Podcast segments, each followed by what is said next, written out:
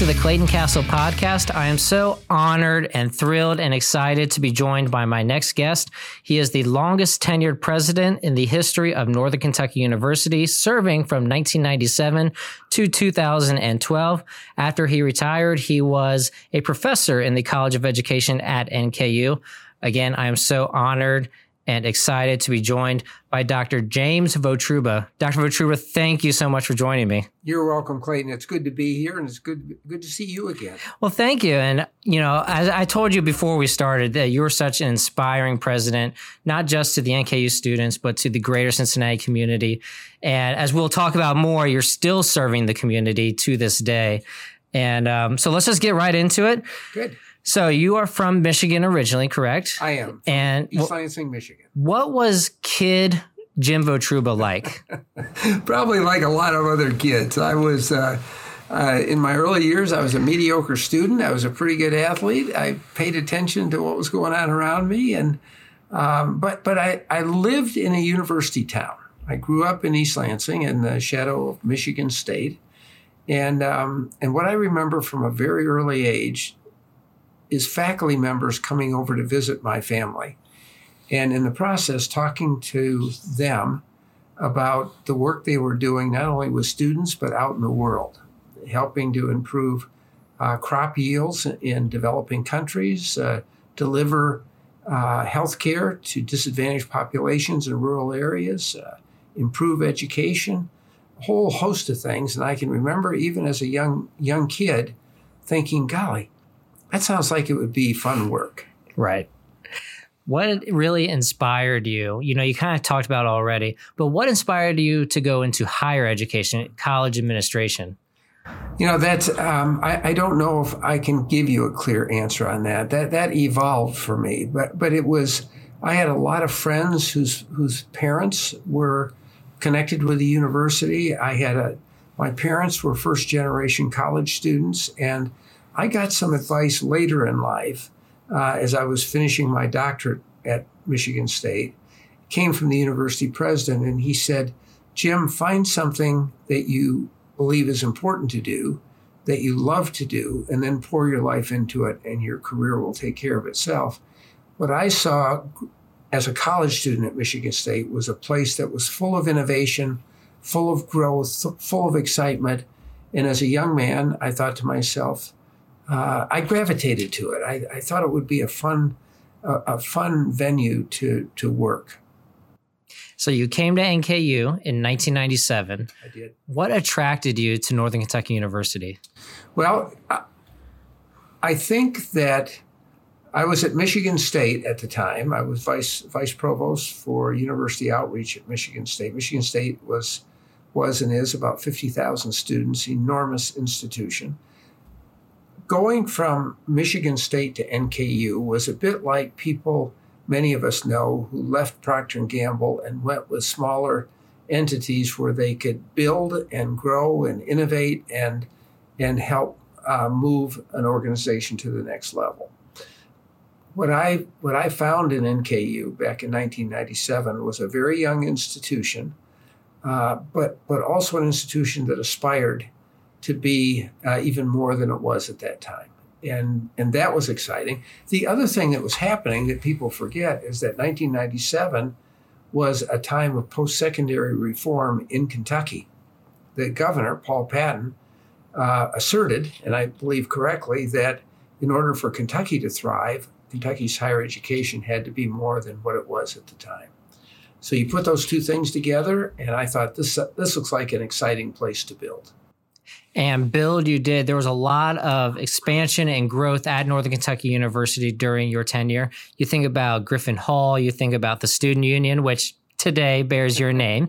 You think about BB&T now, what is now BB&T Arena, then the Bank of Kentucky Center. What was it like to be president of a university going through this enormous growth in in some some would say a short amount of time. It was a short amount of time. In in some respects, Clayton, I think uh, those years, uh, those years, in many respects, were were golden years for the university because there was investment being made.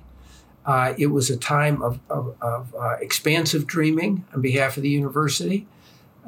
it was um, it was exciting. I mean, the, the, there was about a 10 year period in those 15 years where I don't think the cement ever dried here.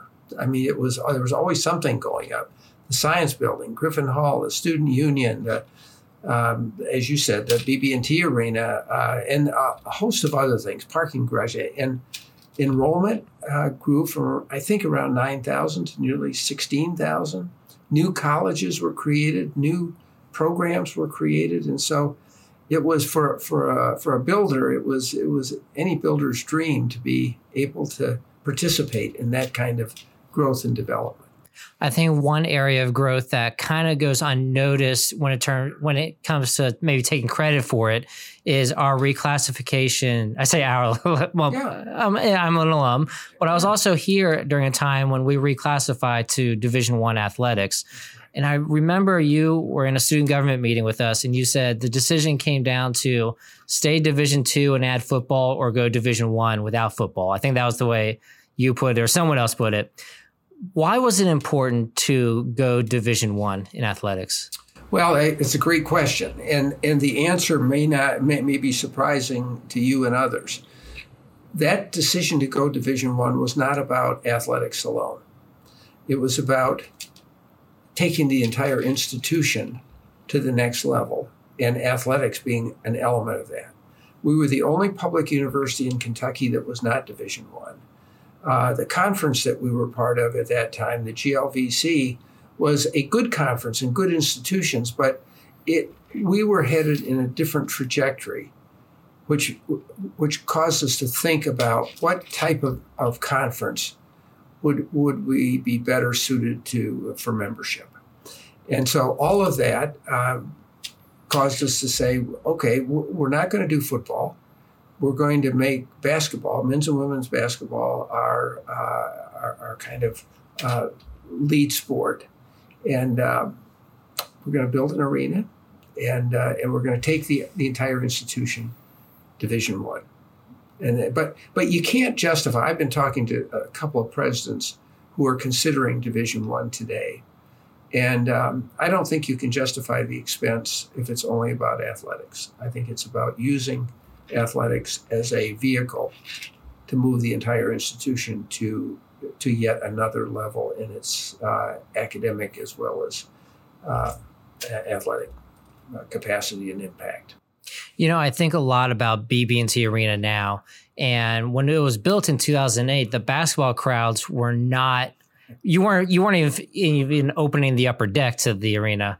Um, now, with the growth of the basketball, the athletic department as a whole yep. in Division One, the I, I'm guessing the two or three NCAA tournaments have helped too. But now you're seeing this, you know, growth and this just the athletic department is like blown up in popularity, and now you are seeing that um, those that upper deck being filled. Was that the plan all along? Was to kind of grow into the arena? Absolutely. In fact, that arena. A lot of people don't know this, but that arena, the upper deck, is a horseshoe mm-hmm. that can be filled in at the at the far end to be an oval at some point in the distant future. But the uh, David Williams at that time was president of the uh, Kentucky Senate, and he took me aside and he said, "Look." Um, you're going to build this arena we're going to help you do it, but you need to build it for the next 30 years. Don't build it for now, build it out. So we were getting, uh, on a good night, maybe 1,500 um, uh, attendees at a basketball game over Regents. I think now they're getting four and 5,000, sometimes even more.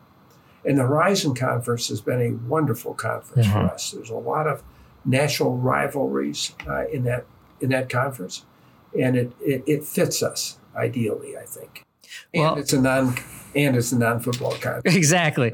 and there are some great rivalries in that conference too. I think when you're moving conferences, you always worry where are those rivalries going to go because when I was when I was here, our biggest concern was, oh, we're going to lose that rivalry with Bellarmine. Yeah. Was our big rivalry. Yeah. Now we have this rivalry with Wright State, big, and big rivalry. And I yeah. think that I think the growth of the athletic department could be attributed now to the decisions that were made when you were president, um, that move to Division One had to have been. Was it a tough decision? Was it an easy decision? Yeah, it was a tough decision because you, you, had to think about. I mean, it you you can't eh, for any institution to decide to go Division One. You've got to be very clear-eyed about the costs and the benefits. And so we spent several years looking, doing a very deep dive and what those costs and benefits would be. And at at the uh, at the end of the day, we decided that it was worth the worth the investment, and I think it has been. Uh, but it's it was yeah, it was not an easy decision. It was also a very different time than it is now because at the same time we were investing in the in athletics, we were also continuing to invest in other aspects of the university, new academic programs, more faculty members, more labs and, and facilities. So it it it wasn't uh, kind of all ships were rising at that time, and it was it was important. But but yes, it was a challenging decision for for the for me, as well as for the board. Board of Regents had to be satisfied that this was a uh, a decision in the best interest of the university. Now, I said in your intro that you're the longest tenured president at Northern Kentucky University, 15 years. What drove you to want to stay at NKU for that long? Because a lot of people, I think, would see NKU as a stepping stone to being the president at maybe a larger university. What made you want to stay here? Well, the I have a mentor, had a mentor who uh, was with whom I was very close over the bulk of my career, and he said to me early on, he said, "Jim, you have to decide in your career whether you want to dig one deep hole or several smaller ones." And for me, uh, the, the fit between NKU and, and Rachel and me seemed strong from the from the onset. And it was fun, Clayton. It was 15 years of fun. I mean, I uh, some days were more fun than others, but but on balance, it was just an awful lot of fun. It was it was what I felt was satisfying work, important work, good fit, uh, a great board. I had 15 years of a tremendous board of regents.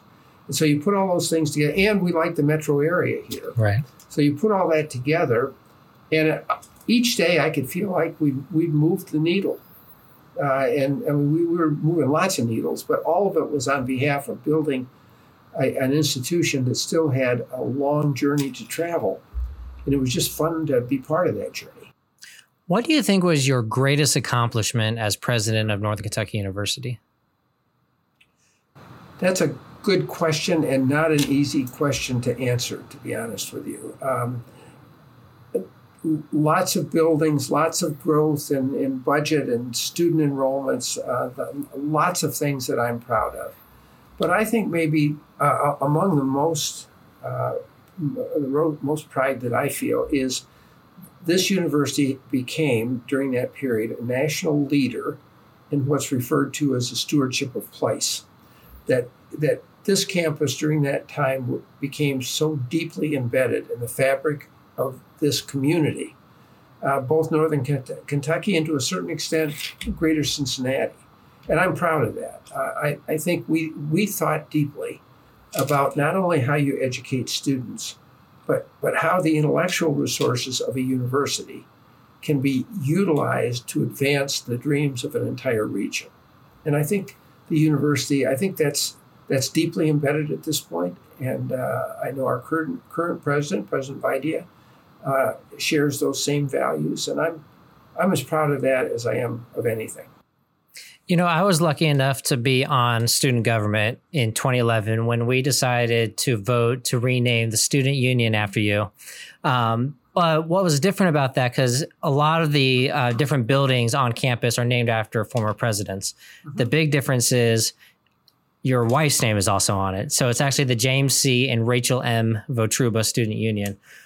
Rachel was is such a big part of not just your life, but NKU's community.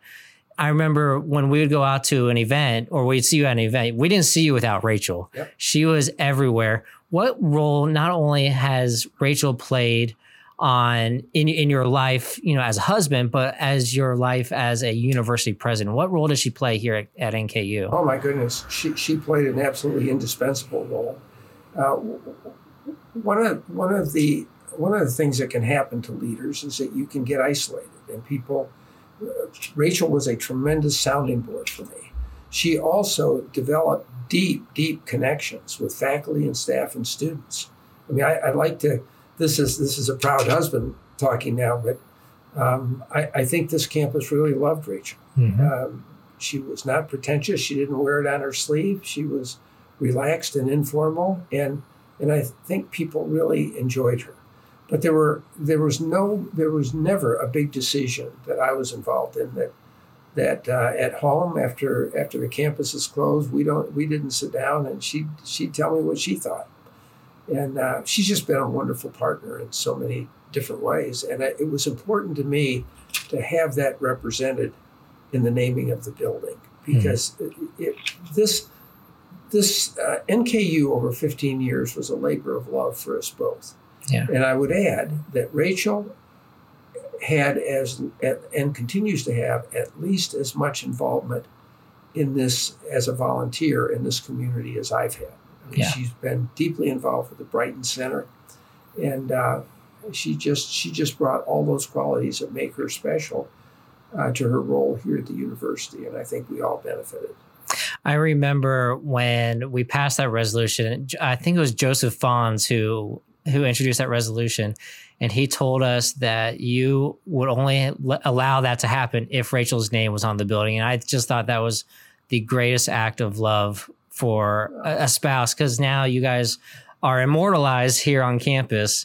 Um, and so I just think that was really sweet and special it that was, you did that. I, I, don't I don't remember ever saying to Joseph or anybody else, no, it's got to be both of us. But what I but what I did say was that I think it is appropriate that it that um, I was I mean I was, maybe that's what it was. I was so honored to, yeah. to to even and and and I'll tell you, Clayton, having that come from students meant meant so much to us because yeah. at the end of the day, the only reason this campus is here is to support the dreams of our students. That's just the way it is. And so to, to have student government do that doesn't doesn't get any sweeter for a university president than than that.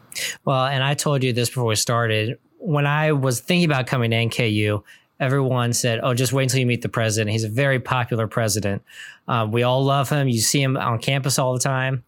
And then my very first day on campus, you announced your retirement. yeah, I did. I knew you were coming. I was going to get out of town. no, no, no. but no, I got one year with you, and it was probably my favorite year of all all of the years at NKU. Oh, um, so you've been president emeritus at NKU since you retired in 2012. Right after you retired, you decided to come back as a professor in the doctorate program, I believe, in yes. the College of Education. Right. Uh, why did you decide you want to start teaching again? Well, I, uh, for many years, uh, it was my goal. I started my career as a as a professor, and I intended to end my career as a professor. It's still the heart of the university. It's still that that work is still fundamental to what we are as an institution. So, um, in 2012, I asked the I said to the board that I intended to retire. Well, I did that a year in advance, but then uh, with the intention that I'd come over here and, and be a professor of educational leadership. And the students in that program were um, kind of in the first third of their careers and saw and saw the, the doctoral program as a pathway to achieving some of their dreams. And it was it was just great fun.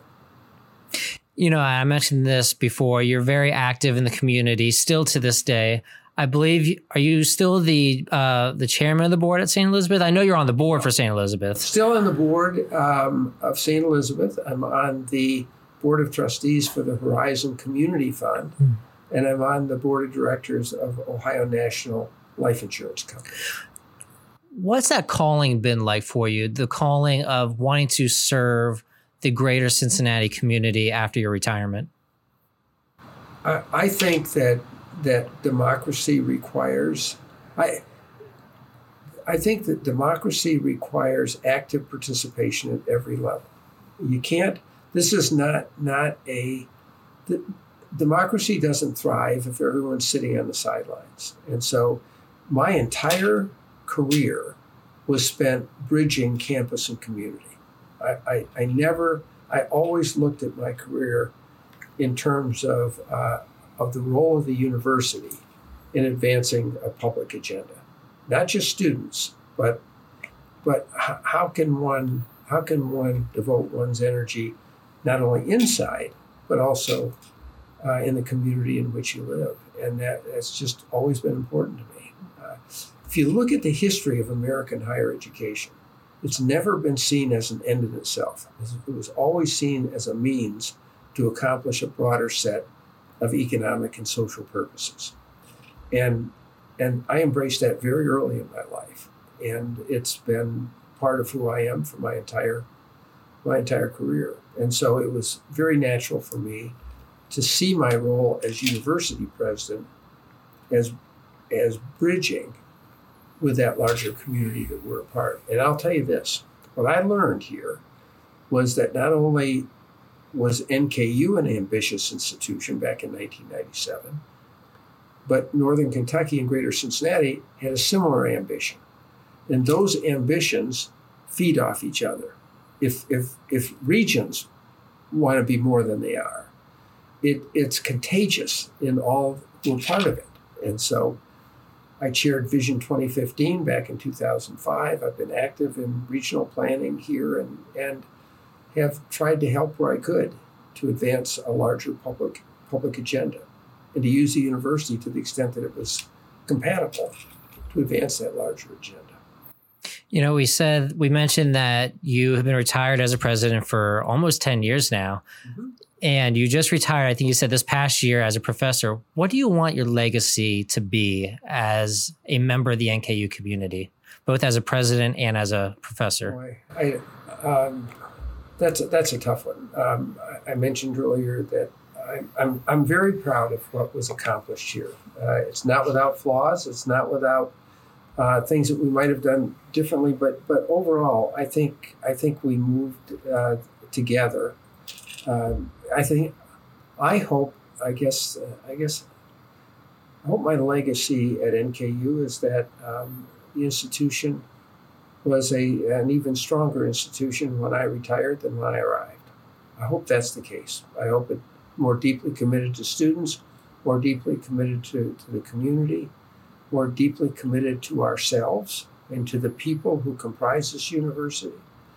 And those are those are legacies. I think. I'll tell you something else that I think is important. Uh, I hope it's the case. Um, I felt and continue to feel that NKU has both the capacity and the will uh, to dream big dreams. And that's not true of all institutions. A lot of institutions are more concerned with preserving what they have than building what they don't have, but aspire to, to be. And NKU was a place that was willing to dream big dreams, uh, and it was willing to take the risks attendant to, to pursuing those big dreams and when we came up short, we kind of dusted ourselves off and went right back at it. And that, that I hope is uh, is part of the impact that Rachel and I had while we were here. Well, I'll just end by saying there are a lot of things on this campus that we all, I feel like, maybe take for granted sometimes. There are a lot of things on this campus that are not possible without your leadership. We're not enjoying NCAA tournament appearances. We're not enjoying, you know, meeting in the student union. We're not enjoying the up, you know, the latest technology in Griffin Hall without your leadership. So, on behalf of the NKU community, I just want to thank you for everything you have done for the NKU community since 1997, since the moment you walked onto this, onto this campus, and just thank you for being such a great steward of um, your time, your your leadership, and just it's such an honor to be sitting across the table from you and interviewing you. Thank you, Clayton. This means so much because you were a beneficiary of this campus and you poured yourself into it while you were here. And that's special. It's, it not only makes communities better, but it makes universities better when students go beyond their books and their classes uh, and devote themselves to helping to build the place. And you were part of that. Oh, so well, thank you. Well, thank you. And I know a lot of people call you Jim. I will never call you Jim. You're al- you're always yeah. you're always going to be Dr. Votruba to me. So, um, thank you so much for joining me. Again, this has been Dr. James Votruba, President Emeritus of Northern Kentucky University, and we will be right back.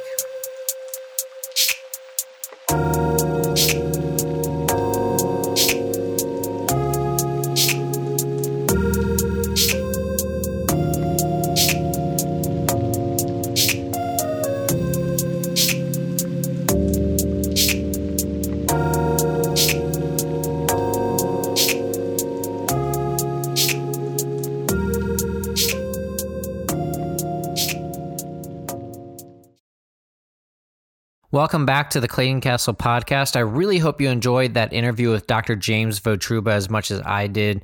Interviewing him and talking to him, it was really an honor to really sit down with him and learn more about this leader in our community, this leader at NKU. And I'm just so blessed and happy that he agreed to be on the podcast. I think it was a great conversation, and I hope you learned a little bit about Dr. Votruba as well. Again, the student union at Northern Kentucky University is actually named after Dr. Votruba, the James C. and Rachel M. Votruba Student Union. That was built in, I believe, 2008 under Votruba's leadership, among other buildings on NKU's campus that were built during his leadership. But he is just a great guy and a great leader, again, at NKU and in the community, serving on multiple boards and being active in doing good for the university community and the greater Cincinnati community. So I want to thank Dr. Votruba for coming on the podcast and talking with me.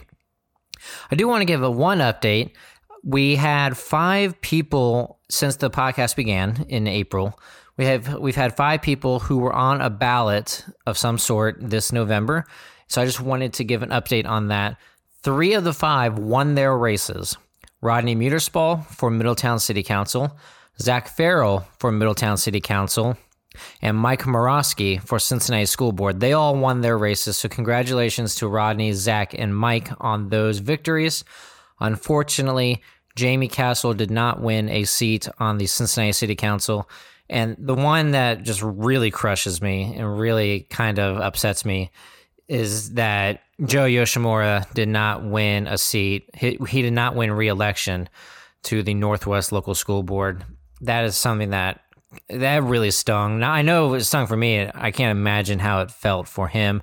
He is one of the most passionate guys I know who's passionate about education and students and really wanted the best for the students. So my heart goes out to Jamie and to Yosh for those um, defeats. But they are not going anywhere. They will stay active in the community, I'm sure, and we will hear from them again, I am sure. That's it for this week's episode of the Clayton Castle podcast. I'm not going to have a new blog post this week either. I know that's two weeks in a row that I've not had a blog post, but there's just a lot going on right now. So, thank you again. Um, there may be another episode coming next week or maybe before then. I have a lot to say about the most recent college football playoff rankings. So there might be a midweek surprise, um, a little surprise episode coming in the next couple of days or so. So be on the lookout for that. Thank you again. Tell your mom, tell your dad, tell your friends, your cousins, your aunts, your uncles, your best friends, your wives, your husbands. Tell them about the podcast. Make sure you share it on Apple Podcasts, Spotify, and SoundCloud. Share it on Facebook. We are on Facebook at the Clayton Castle Podcast. Thank you again, and we will talk to you guys next week.